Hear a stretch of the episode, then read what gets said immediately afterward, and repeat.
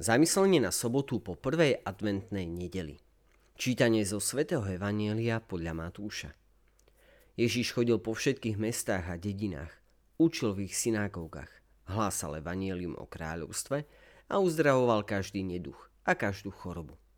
Keď videl zástupy, zľutoval sa nad nimi, lebo boli zmorené a sklesnuté ako ovce bez pastiera. Vtedy povedal svojim učeníkom, žatva je veľká, ale robotníkov málo.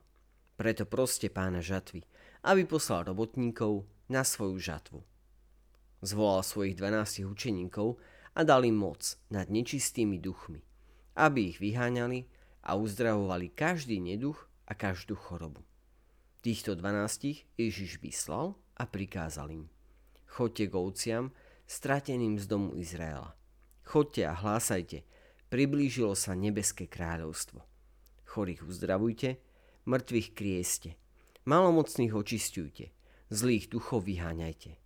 Zadarmo ste dostali, zadarmo dávajte. Dnes vidíme, že jednou z čností, na ktorých máme počas adventu pracovať, je nádej. Nie pasívnym spôsobom, ako keď niekto čaká na vlak, ale aktívnou nádejou. Nádejou, ktorá nás pripraví dať všetko, čo je potrebné, aby sa Ježíš znovu narodil v našich srdciach. Nemôžeme byť šťastní len z toho, že myslíme na to, v čo ako si dúfame. Musíme myslieť na to, v čo dúfa Boh, čo Boh od nás chce. Chce, aby sme ho nasledovali, tak ako to urobil za poštolmi. Boh od nás očakáva, že budeme vydávať svedectvo.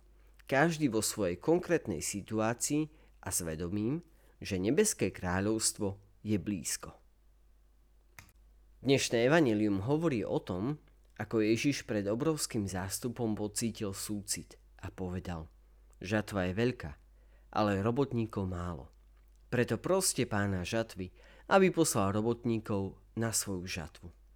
Vždy chcel, aby sa na nás mohol spoľahnúť. Chcel, aby sme sa vo všetkých tých našich rozmanitých podmienkach stali skutočnými apoštolmi sveta – ktorom sa pohybujeme a kde žijeme. Pokračovanie misie, pre ktorú Boh poslal svojho syna na svet, závisí od nás.